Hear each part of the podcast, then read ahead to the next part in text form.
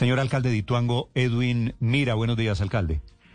Néstor, un saludo muy especial para ti y para todos los oyentes de la Blue Radio. Alcalde, ¿dónde están estas cuatro mil personas? Es un terrible drama humanitario, pero ¿dónde se encuentran? ¿Cómo lo están atendiendo ustedes? Bueno, Néstor, desafortunadamente eh, la historia del municipio nos lleva a coger callo y a tener experiencia en el tema de desplazamientos. Nosotros desde el miércoles pasado activamos las alarmas y el comité de desplazamiento del municipio se activó y venimos organizando ocho albergues, de los cuales ya tenemos siete albergues eh, utilizados. Hay 4.041 personas en estos momentos, es la cifra oficial que tenemos. Existe el rumor que pueden llegar más. Eh, creemos que en, eh, en las horas de la noche llegaron otras personas, estamos apenas censándolas, pero hasta el momento tenemos 4.041 equivalentes a 1.675 familias, todas de 30 veredas de la zona rural del municipio están albergadas, cada una tiene eh, un espacio donde estar. Desafortunadamente, eh, Néstor, el clima tampoco ha sido clemente con nosotros.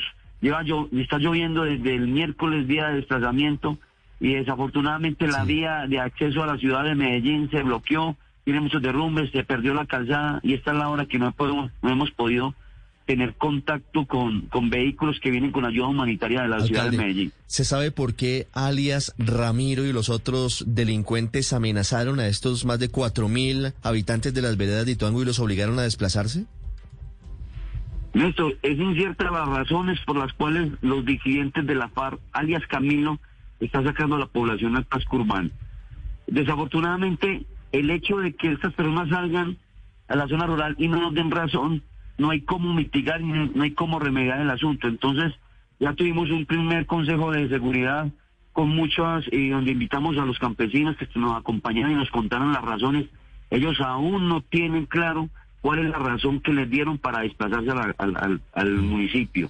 Entonces, no es por seguridad, porque ya en la zona tenemos ejército en todas las veredas, hay ejército, hay presencia militar en todas las veredas, el corregimiento de la granja tiene eh, eh, ejército pero desafortunadamente la violencia se hace a través de un teléfono, una simple llamada al campesino y todos los amenazan y tienen que llaman a los presidentes de la Junta de Acción Comunal, los amenazan y obligan a todo el campesinato que salga al, pueblo. Ah, pero entonces lo que usted nos explica, alcalde, eh, ¿recibieron amenazas eh, los líderes de Acción Comunal o no recibieron amenazas y simplemente les dijeron a los campesinos nos tenemos que desplazar? Lo que pasa es que eh, eh, el terrorismo se hace así y aquí es una forma de manipulación que tienen estos disidentes. Llaman a los presidentes de la Junta, los amenazan y les dicen que si no se van para el pueblo los van a matar a todos. Y entonces estos presidentes de Junta les toca pasar el comunicado a, las personas que viven en su vereda. Y obviamente pues el miedo eh, es grande por lo que ha pasado en la historia del municipio, entonces los campesinos salen desbocados todos para, para el municipio. Eso está ocurriendo. Eso es por la historia. Usted dice que lo que ha pasado en la historia del municipio, pero recientemente, digamos, en los últimos meses, ¿ha habido algún tipo de violencia en la zona rural que amerite de nuevo el resurgir del miedo eh, en Ituango? A ver, lo que pasa es que Ituango tiene una ubicación geográfica eh, que si bien es, eh, podría ser para nosotros una fortaleza, es una de nuestras grandes debilidades. Nosotros eh, estamos ubicados en un punto estratégico que comunica al Urabá antioqueño con el Bajo Cauca, o sea, el Atlántico con el Pacífico, y limitamos también con el departamento de Córdoba. Este corredor hace que haya constantes combates entre estos grupos armados organizados, disidentes, llámese en disidentes de la FARC, llámese urabeños, llámese águilas negras.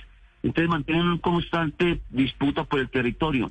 Eso está muy alejado del casco urbano. Hay que entender que eso queda a días de camino del casco urbano. Pero esa disputa es la que hace que el campesino esté en constante miedo. El ejército ha hecho presencia. En los últimos días, el ejército ha dado de baja a varios comandantes de las autodefensas, eh, gaitanistas y, y, estos águilas negras, y también ha dado de baja y ha capturado disidentes de la FARC. El ejército combate constantemente los dos grupos. Sin embargo, ahorita, en estos últimos días, no han existido combates. Eh, eh, eso no, es decir, en las veredas, en la zona rural, no hay ni enfrentamiento, simplemente eh, fue una llamada y obviamente el campesino, como ha vivido toda esta historia, Pues, le toca salir corriendo para el pueblo. Lo que significa la violencia guerrillera y, y por supuesto paramilitar en Ituango históricamente lleva a este temor de la población. Alcalde, ¿en dónde están viviendo estas más de cuatro mil personas desplazadas? ¿En dónde están en este momento? ¿Tienen los elementos suficientes para subsistir? Néstor, nosotros tenemos ocho albergues, de los cuales siete ya están ubicados, eh, ya están con desplazados. Son instituciones educativas del casco urbano, son espacios que tenemos en el casco urbano dispuestos para atender a estas personas. Obviamente, entonces, eh, en estos momentos los muchachos no pueden estudiar porque no tenemos más. La emergencia nos lleva a esto, a tener que sacar los estudiantes, la comunidad educativa del casco urbano, sacarla para poder tener en albergue a estas personas. Eh, por el tema de la vía ya hay un desabastecimiento en el municipio, entonces la población del casco urbano, que son más de 10 mil habitantes, también ya empiezan a sufrir el tema de- de- del de- desabastecimiento. No tenemos panela, no tenemos arroz, no tenemos papa. El clima tampoco nos ayuda porque ya la gobernación dispuso eh, de unos kits alimentarios para poder a- para poder atender a esa población, pero desafortunadamente no han podido, si no llega desde ayer dos helicópteros, el cielo está cubierto, eh, eh, está muy nublado, entonces no hay posibilidad de aterrizar más eh, aeronaves, solamente han traído tres toneladas de, de, de, de kits de alimentos y algunos materiales para poder cubrir las viviendas. Hay que tener en cuenta, Néstor, que también tenemos más de 500 familias que fueron afectadas por la ola invernal. Y también tenemos más de 130 personas albergadas que fueron eh, afectadas por la ola invernal del casco urbano. Se nos juntó todo en esto. Y frente a esas dificultades, señor alcalde, ¿cómo se logra controlar la atención de salud de las personas y evitar además el contagio de coronavirus, de casos que se den allí en Ituango? Bueno, obviamente, eh, hecha la alarma del desplazamiento, también activamos el equipo COVID del municipio. Nosotros, desde que llegaron, estamos haciendo atención COVID, revisión COVID, y ya empezamos a vacunar también a estas personas desplazadas. Hemos vacunado más de 900 personas en los albergues para el tema del COVID. Sin embargo, ya las vacunas se nos acabaron, no tenemos qué hacer pruebas COVID. Entonces, ese es un llamado y una solicitud que le hemos hecho al gobierno departamental. Hoy viene si el clima lo permite, llega el gobernador nuevamente, que ha estado muy pendiente, el doctor Luis Fernando ha estado de la mano con nosotros trabajando, está todo su equipo, el DAGRAN, eh, atención de, emer- de emergencias de- del departamento están presentes aquí, ya llegaron unos ingenieros geólogos con quienes estuvimos ya revisando la vía, mirando la posibilidad de cuándo puede haber, cuándo puede haber ingreso al municipio de forma vehicular. Estuvimos mirando ya las viviendas donde quedaron afectadas, unos posibles derrumbes y deslizamientos de tierras grandes que hay. Estuvimos viéndolo con geólogos del DAGRAN.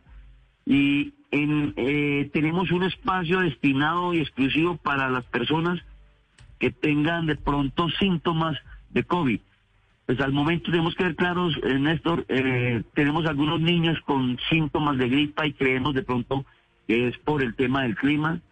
Eh, no tenemos una, una alerta ah, roja todavía por el COVID, pero sí tenemos una alerta amarilla y estamos en esos espacios eh, que dispusimos para el tema COVID. Tenemos unas personas ya aisladas. Mm, Pues es que esa es la, la última sospecha, que sería el círculo perfecto, la tormenta perfecta allí. Ah, todos los males. Quería que nos trayera eso último, pues, Sí. O sea, fuera de todo, también COVID. el COVID. Alcalde, Claro, pues, total. pues confiemos y esperemos que la situación, después de tocar fondo, comience a mejorar allí para esas cuatro mil personas. Un saludo para ellos, alcalde, muchas gracias.